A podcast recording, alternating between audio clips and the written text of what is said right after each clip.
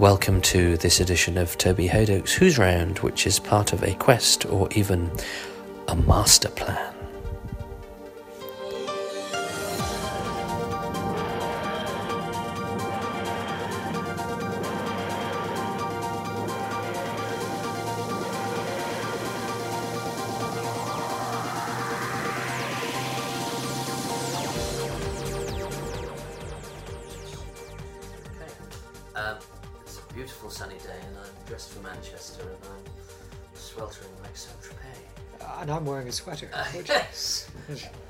Somewhere there's two more intelligent people than us having a conversation. absolutely, in their swimming trunks.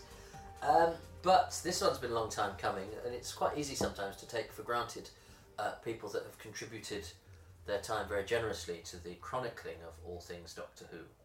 Uh, and this next gentleman is one of them, so I'm going to ask him who he is and why I'm talking to him about Doctor Who. Well, I'm Andrew Cartmel, and I used to say that I was script editor of Doctor Who for three years during the Sylvester McCoy era, but now I say that I was the showrunner because it sounds a lot grander. and it's pretty much true. Pretty much true. Yes, and uh, there's a lot of questions I'd normally ask in Who's Round that are answered b- by your excellent books, which we will uh, maybe point people in the direction of later, that give a, a very frank account and an honest insight. Well, it was brilliant because that the time when I was working on Doctor Who happened to overlap with the time in my life, uh, brief time in my life when I was actually keeping a diary. I'd write all this stuff down, so it was there. Because when you go back, when you delve into your memory, you know you don't really remember that much. But I had the diary, so it was, it was just. tr- I'm so chuffed, really pleased that I did keep a diary. So, as you say, it was frank. Yeah, it was frank and accurate, which is Well, indeed, the, the memory cheats, as uh, John Nathan Turner famously yeah, said. yeah, yeah. Um, but I think it's fair to say, well, I don't know, you may disagree, that your time on the show, I think, is appreciated more now than it Oh, was at the time. Definitely, definitely. I mean, at the time, I did get some very good responses from people, but not the sort of global feeling you get now, where it's sort of it's become sort of an accepted thing that oh, oh yes, that that was a turning point in the show, and it did pave the way for the sort of the direction the show's taking. Took somewhat under um, under Russell, but definitely under Steve, uh, and I wasn't even aware of that. But people would people pointed out to me, oh, you know what, they're right. we did have an influence. It was fantastic. So the question is, therefore, um, we were all, and I'm sure you more than uh, uh, uh, most because you were part of the show at the time. When the show went away, it was a disaster, and Doctor Who had been taken from us, and that the National Institution had been. Well, it was, and it was it was done. ridiculous and appalling that that happened. In hindsight, though, did that need to happen to, No. to make the show that we have now? Do you think No. if Doctor Who had carried on, Well, you wouldn't have the show you have now because you'd be in a different universe, wouldn't you? You'd be in an alternate timeline. But there was no need for that hiatus. It was just stupidity uh, at every level. I mean, even if your only interest in the world is making a fast buck, you don't kill a show that sells all over the world and it sells merchandise all over the world all the time. You just don't do that unless you're the BBC at that period. And it was just incredibly stupid. I mean, it's great the way it's come back now gangbusters. It's fantastic. It's a huge hit, but there was no need for, to you know to put the kibosh on it for what whatever it was, twenty years or something. It was madness. and I'm not, I'm not necessarily looking for the names of individuals now.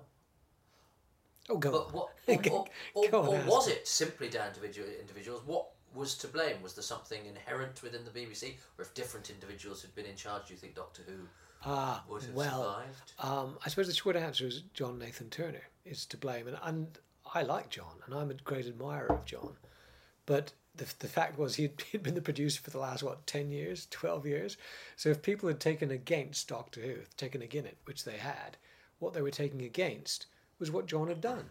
So John would have to carry, he'd have to take the rap, I think. If people, if they, I mean, partly they cancelled Doctor Who because of the way it had been under John's tenure, but partly they cancelled it because it was Doctor Who, because it was Doctor Who, and because it was science fiction, and they always hated that stuff. And Doctor Who was always a bit of a cuckoo in the nest because it was a kids show, but it wasn't made by the children's department. It was made by the drama department. So it was always it always sat a bit uneasily. And I really do think that there there was something of an impulse to kill Doctor Who from the moment it arrived. I mean, if the Daleks hadn't come along, they would have killed it. They would have smothered it in the cradle, I'm sure. Um, so there was always this because of snobbery, basically, because you know you, you don't really want people running around other planets and monsters and all this nonsense because you know we're above that, we're classy, we're sophisticates. Um, so there's always prejudice against Doctor Who. So that was part of it, but also I think under John, they'd gone in some really bad directions. They'd made some really terrible mistakes, and Doctor Who had gone, it had lost its way. But I have to always add that also under John, Doctor Who had begun to find its way again. With Sylvester, they had a terrific Doctor. With Sophie, they had one of the, you know, that team, Sylvester and Sophie, was absolutely fantastic. I, in all modesty, was running a great writing team. I had fantastic writers. We knew what we were doing, and we were just beginning to do it. I mean, when you look at shows like Survival, Remembrance of the Daleks, Curse of Fenric, I mean, how how could they possibly have cancelled it just when it was getting really good again? And if John was responsible for running it into the ground, which if it was run into the ground, I think it was, he did. He was also responsible for you know pulling it out, dusting it off, and making it terrific again. So it's always really pissed me off that they cancelled it just when it was getting good again, and that was incredibly frustrating. But your question was, why did it happen and who was responsible? I said, the short answer was John Nathan Turner because the buck stopped with him.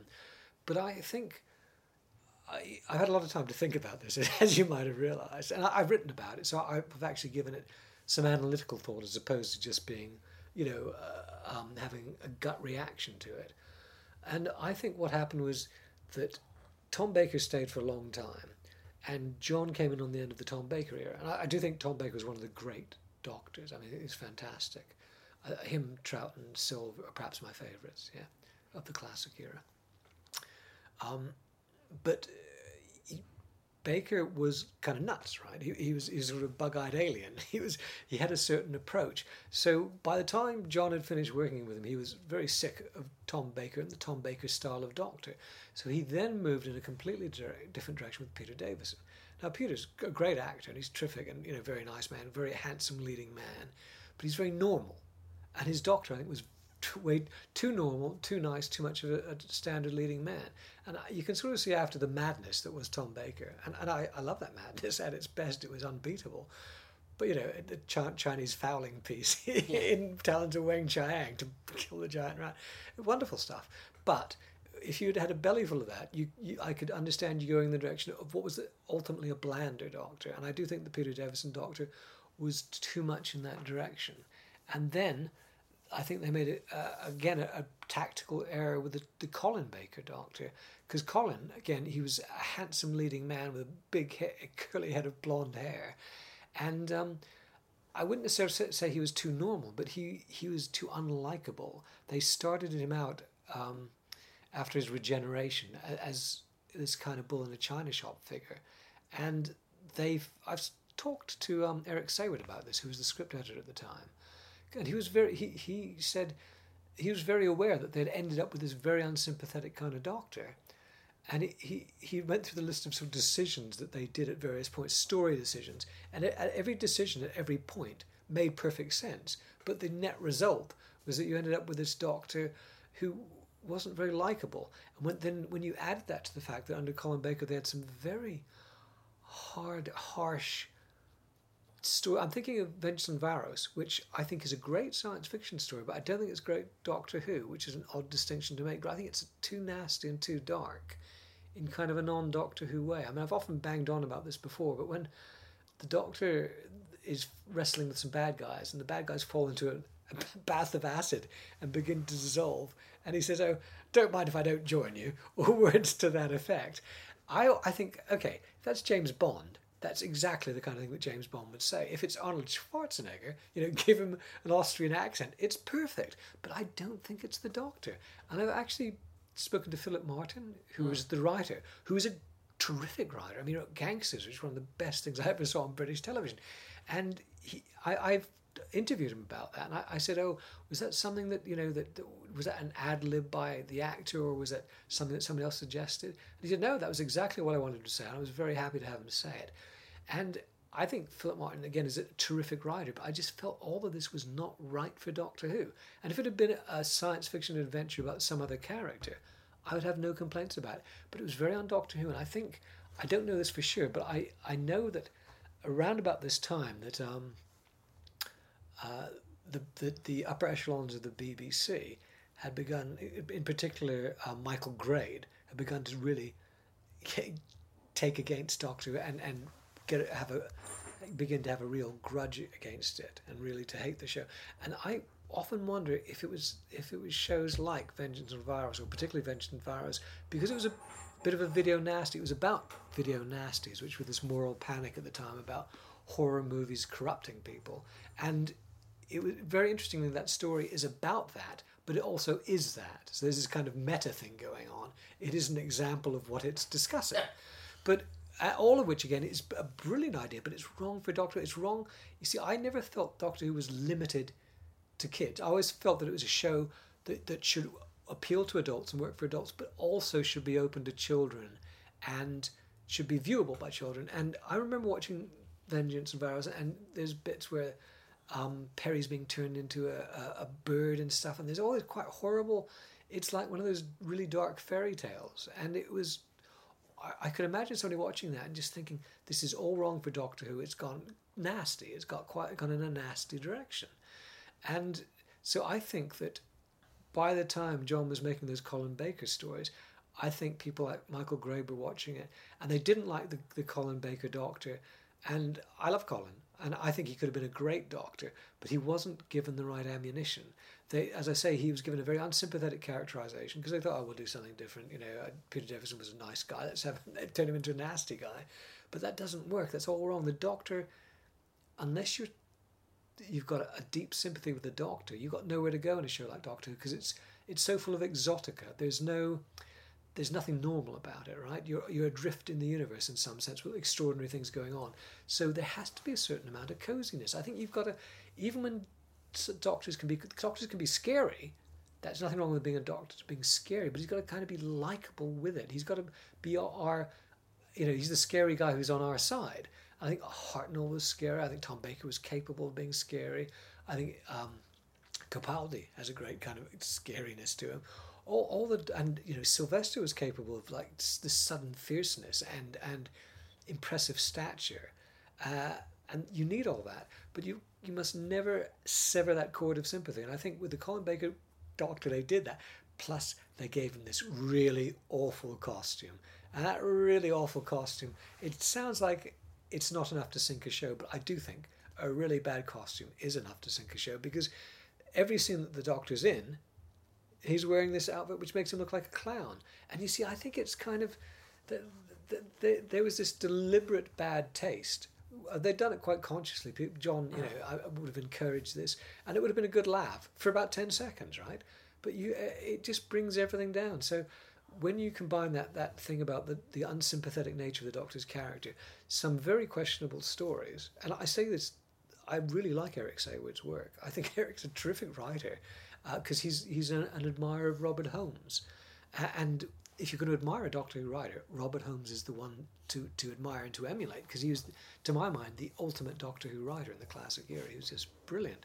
So Eric had all the right stuff in place, but the end result just wasn't. I mean, he probably had endless problems with scripts.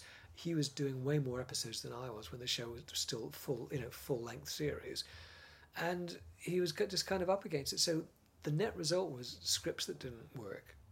Um, uh, the, the the wrong characterization of the Doctor, that dreadful costume, and I, I can see people looking at Doctor and thinking, okay, I, I can almost sympathise with the people, the powers that be the BBC, saying, you know, we've had enough of this. It's gone wrong. Let's just put it out of its misery. Well, this is what intrigues me because, and and you know, we know that when you came in to Doctor Who, you your first group was Pip and Jane Baker, who were from the previous era, and you've you've you've um, uh, had made an account of um, uh, the sort of incongruity of of your between your vision and and, and theirs. Yeah. yeah. Um, but Doctor, you, you inherited a show that was, as you say, not liked by the BBC, and I, as a fan, you know, was uh, of that age of a fan who had to go into school and justify the fact that I liked Doctor Who. It wasn't the big success that it had once been. And Yeah, yeah, We, that- we felt well- very much on the back foot as a, as a fan. You know. That's a very good point because if it had- still been getting huge, commanding huge ratings, that would have been another thing. Huge viewing figures. If if the audience had been enormous, then the knives couldn't have been out for it in the same way.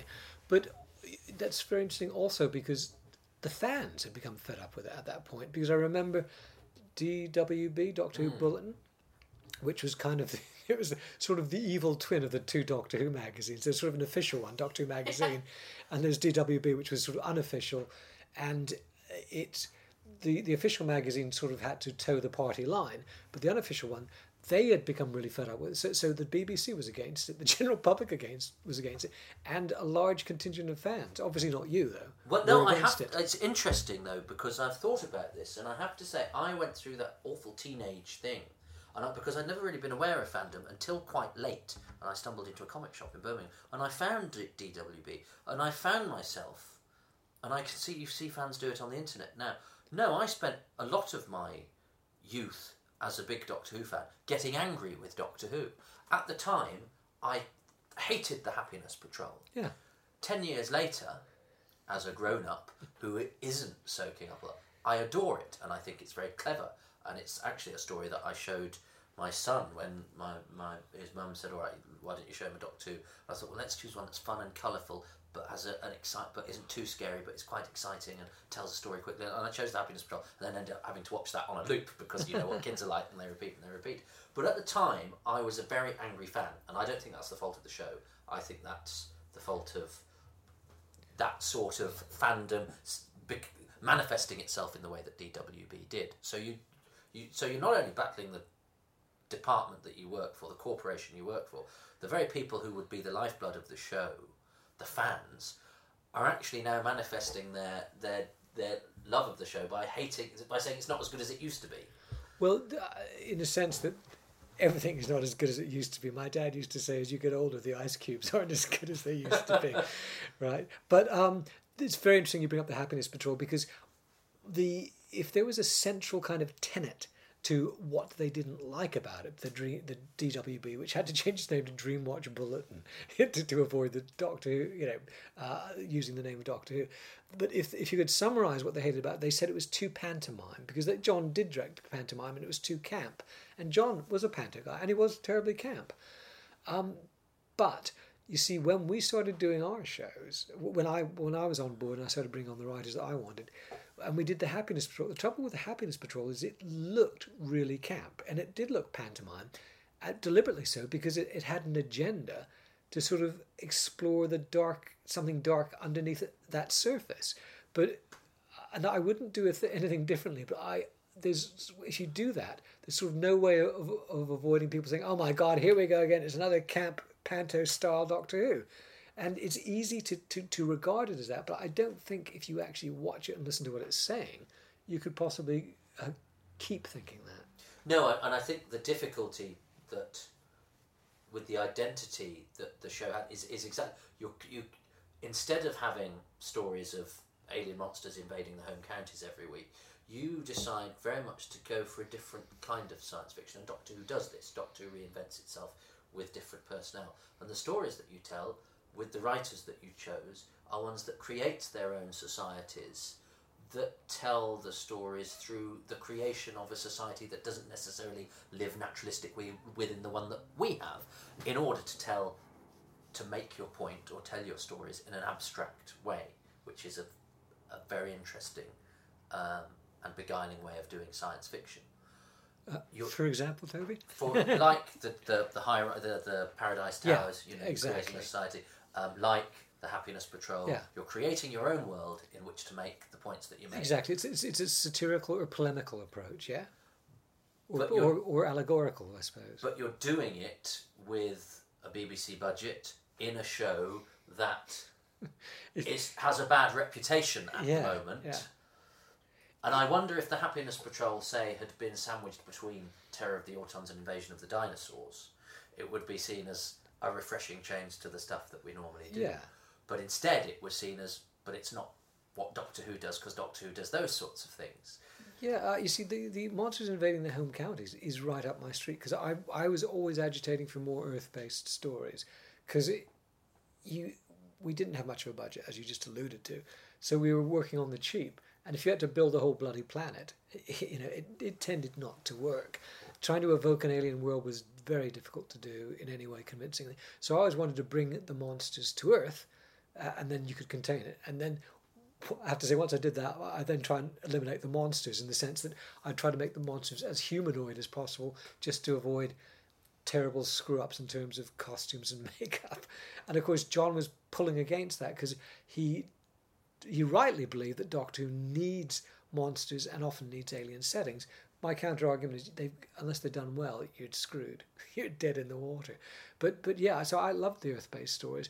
And it's interesting that those ones those stories that we're citing Happiness Patrol and Paradise Towers were well, Paradise was in the first season, Happiness in the second season that I did with Sylph. But that was sort of I was leaving those alien worlds behind because I learned pretty early on that, that, that the trick was the ideal show was an Earth based historical. So something like Fenric, World War II, Ghostlight, Victorian. It's wonderful. Those are the stories. If I'd continued to, to work on the show, I, that's what I would like to have pursued because they're the ones that work best. Because the BBC understands costume drama and period drama and historical drama and does a bloody good job at it. Mm. So that's that. If you want to do Doctor Who, that's what you do, and then you bring you know your aliens into that, and to, then you try and in my era you try and make them as humanoid as possible to avoid a really really dodgy costume, which you would get from time to time. Well, it's funny mentioning Paradise Towers because you were talking about the, the yin and yang of Doctor Who journalism. But I remember being utterly shocked when Doctor Who magazine, because I, uh, funny enough, I'd loved Paradise Towers. Uh, I thought it was a breath of fresh air and something, and I watched it over and over again. And I haven't seen it for years, interestingly, because I, I want to wait for the time that's right to go back to it. Because there was a stage when I watched it every day. I loved it so much because I just thought it was so different, and I liked the I loved the world it created, um, and I liked the slightly over the top abstract creations because I thought it was a a different way of telling a story, and I enjoyed it, and I thought it suited the. So, so I know I really like that. Um, and, but interestingly, it got a terrible review in Doctor Who magazine, Oh, in, in oh my God, the the party journal. of. Yeah, and I wondered what's going if on? that had been Yeah. something that uh, you know the production team would go. Hang on, at least we would take them for granted. Yeah, exactly. So was that was that John losing his grip on the magazine, Well- which, as I understood it, he, he you know he would. I, I'm- I'm astonished to hear that. Um, you see, the thing was, when I joined the show, there was all these fanzines uh, writing about me because of the new script editor. I, I, being human, I was hungrily devouring every word that was written about me until I read the first negative notice, and then I got so upset. I thought, okay, it's the sensible thing to do is just never read this stuff because if you do read it, it rattles around your head. So, I mean, if you unless you could be the sort of person who, who really can laugh it off, water off a duck's back, if you're not that kind of person, and I'm not sure anybody is, I just advise people not to read. So I never read any of those reviews. So when you mentioned that one about Paradise Towers getting a slagging in the Party Journal in Doctor Who magazine, um, I, I until you just said that now, I had no idea that such a thing could have happened because I, I religiously and scrupulously never read another word about any of the stuff I worked on. And yet, fast forward three years later, and I was pleased as punch at school uh, because they had all the papers in the library. And the Independent describes Ghostlight, I think, episode episode two as quintessentially splendid, and episode three as the best Doctor Who story in about ten years. Oh, and this was at the time that it went out. And that's the Independent, that- just in the television listings. And this, oh my god! Because I mean, I, I wouldn't be surprised to read that these days in a blog or in a, the Independent online or something. So this That, that actually was in the television listings of the Independent. brilliant. You see, well, that's the downside of never reading the reviews because I never knew there's any good ones either. But I, well, it, it was deservedly so. It's such a. I'm delighted that, they liked it because a lot of people would just scratch their heads and they couldn't work out what the hell it was about. To me, it was always perfectly straightforward and obvious. But it certainly Ghost Light, which is a fantastic story, a lot of people are baffled by it. And I'm glad that the Independent, even if they were baffled by it, didn't let that spoil their enjoyment. No, I, I think it, I don't think it's a story that sp- spoon feeds what it's about to the audience. I think you have to concentrate, maybe watch it more than once, which Doctor Who fans shouldn't complain about because that's what we do. That's their job. um, I also think it's a very handsome production. I think Alan Wareing as a It's director is terrific. Alan was the best director we worked with, and um, they were uh, Survival and Ghostlight were both fantastic stories. Of course, as I speak these words, I'm thinking of the dodgy cheetah people. The cheetah people just didn't work. The costumes for the cheetah people just didn't work in Survival, and the, and it's heartbreaking because the scripts were so good and the intent was so fantastic. You see, I was talking earlier about making monsters humanoid, so when we were doing Survival, I actually was arguing that the cheetah people should be very humanoid. That they, we should just do it with um, they should look like human beings, but they should have elongated talons, claws, fangs, and maybe contact lenses. Right. Uh, an example would be the vampire girls in the Curse of Fenric, the, the girls in the graveyard. You know, the, the girls who get turned. That kind of thing, which would have been incredibly effective. But John was no, no, we've got to have a full blown monster because this is Doctor Who, which would be fine if a full blown monster worked. But it was, Puss in Boots. I mean, that, that's I think it was Rona who said it looked like Puss in Boots, and it did. It just looked like Puss in. Can I say Puss in Boots? It's just terrible. But yeah, so I'm sorry I had to get that off my chest. But having got that off my chest, you know, there's the odd dodgy mechanical cat in, in survival too. But Alan Wareing just he did a fantastic job, and those were great stories. And as to Ghostlight, I think the reason it baffles people is it's got a complicated backstory well, not that complicated, but it has a backstory. You don't, you don't see everything on screen. You've got this uh, team that is it's, it's like um, uh, Darwin in the Beagle, traveling around, uh, getting specimens and, and puzzling about evolution. So you've got this spaceship that's traveling to all these worlds, studying evolution, and they've been traveling together for a long time, and there's a certain amount of dissension has arisen. And the way it works is that they go to a world and they try and discover the dominant life form. What, what they, they send out an emissary who uh, imitates, develops and imitates, uh, develops into the, the dominant life form on that planet. And in the, case of Ghostlight, hilariously, this is a Victor- English Victorian gentleman. You know, it's obviously the, the ultimate, the ultimate life form on the planet. But you also have an experimental control now in science. A control is the thing that remains unchanged because you've got to have two things. Like when you have a drug test, you've got to have somebody who t- tries the new drug and somebody who has a placebo, which is just a sugar pill, because otherwise you don't know what's going on. You don't know the difference. To measure the difference, you have to have somebody who's unchanged, somebody who doesn't take part in the experiment, so to speak. That's so you had so we had a character called Control, uh, who was the scientific control, and it didn't occur to me until decades later that somebody said, "Oh, we thought Control was the one who was in control." Thought, oh, you know. The Homer Simpson slaphead dough, and that's a perfectly legitimate mistake. But I just never for a moment hmm. seen that interpretation of it. And when I realized that, I thought, oh, okay, I can see how people would get confused about that show with the slightly complex background, backstory, and the potential for confusion over something like Control being not in control, but being the, the, the, the one on the spaceship who remains unchanged, things like that. So I guess it was a bit overcomplicated, but there's such pleasures in that show. The dialogue's so good. Things like the cream of Scotland good. Yard, Brilliant.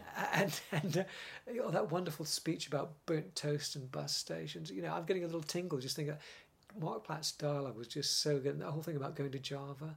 It's I, I, got the tingle now. I got full blown tingle, and it was just such a brilliant script and looked so beautiful in that, that Victorian house. So that was the kind of Doctor Who we want to do, and I'm so I'm amazed. Uh, I'm amazed both by the fact that Doctor Who magazine gave us a kicking on Paradise Towers, and that the the Independent gave us this encomium, this this rave. I that's brilliant. You have to tell me all, all about all the other reviews I missed in my But- tenure on the show. But typically, of course, because that was the last story you produced, Exactly. uh, uh, uh, and so you get this brilliant. Too late, like, baby. Yeah, and it's gone. I mean, was that inevitable? Was there anything you could, by the time you got there, was there anything you could have done to stop it being axed? Well, we did. You know, what we did was we started making really. You can't. It's like a. Um, it's like a giant uh, ship on the ocean, like an oil tanker. You can't turn it around really quickly. Because it's a big thing in motion.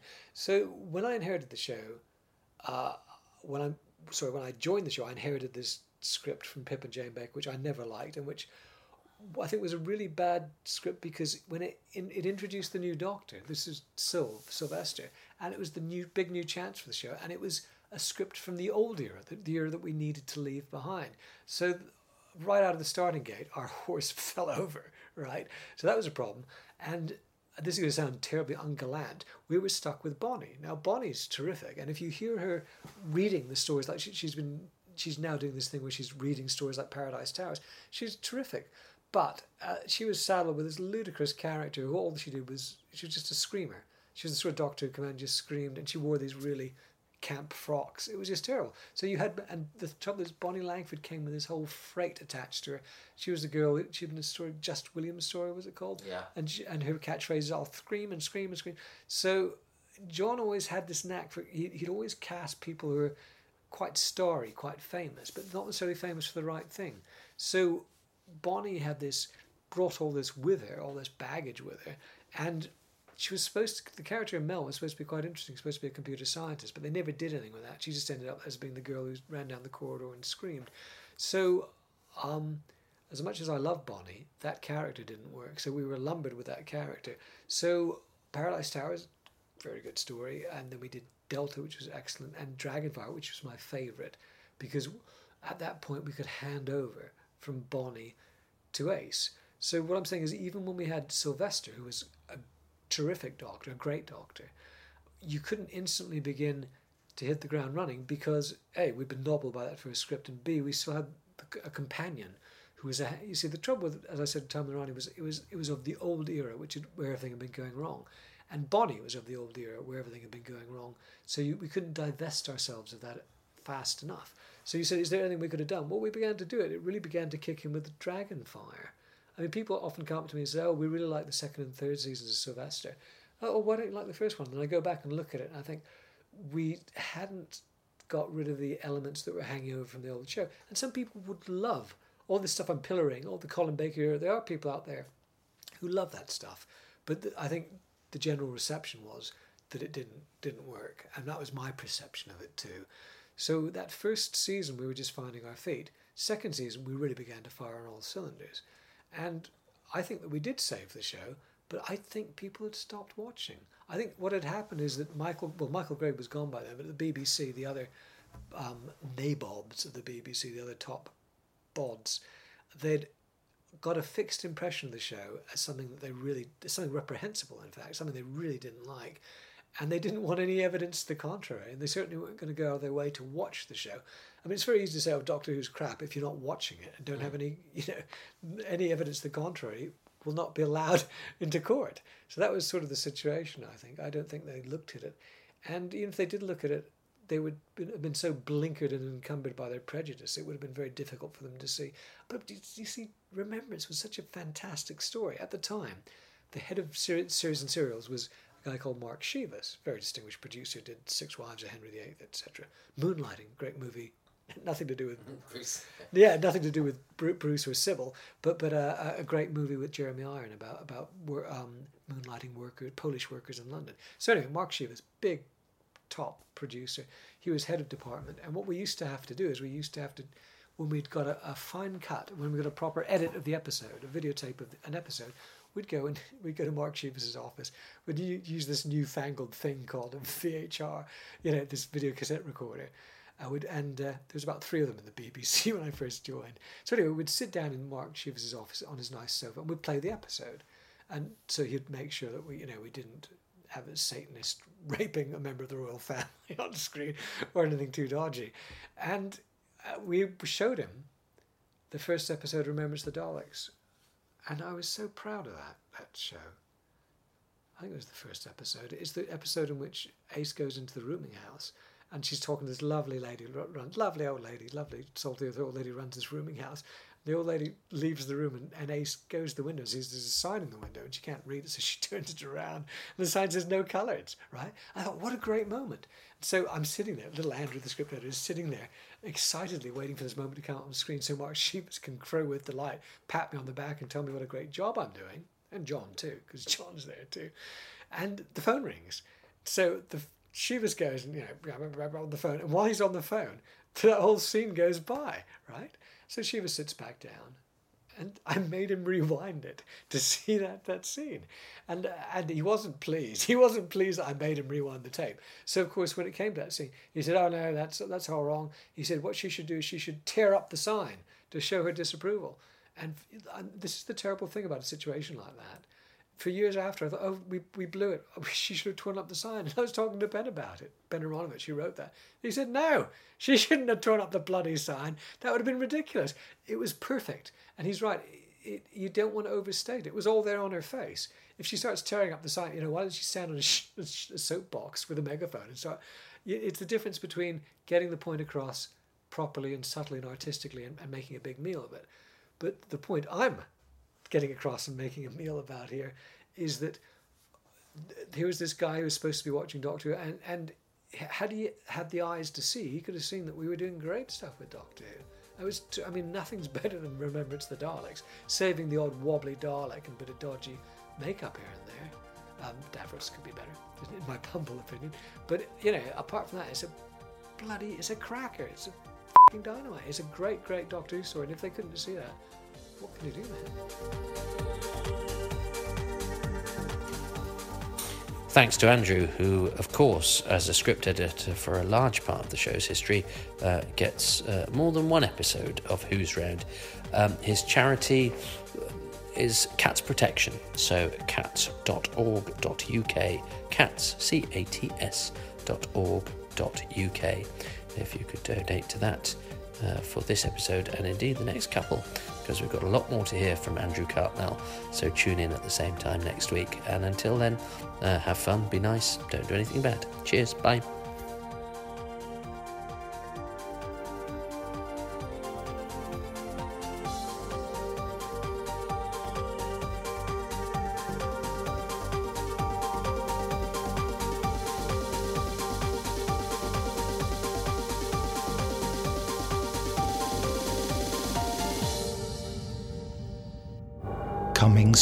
From Big Finish Productions, Doctor Who, Maker of Demons. For too many years, our fleet drifted through space, where hope is coldest and despair best fits. But deliverance came in an unexpected form when a blue box materialized upon the Duke of Milan. Oh, hmm, Your idea of a golden age and mine are pretty different, Professor. This is wrong. very wrong. What happened here? I, for one, am very grateful for the opportunity to thank you in person, Doctor, for everything you've done for us. Did you hear that? Yeah. What is that? We're detecting tremors. What? No! No! Ace, get back here! Oh, oh, oh! What is that? It just came up from the ground. It doesn't seem friendly. Definitely not friendly. Though it pains me to inform you, it is almost certain that the girl Ace is dead. No! Hell is empty, Doctor. And all the devils are here.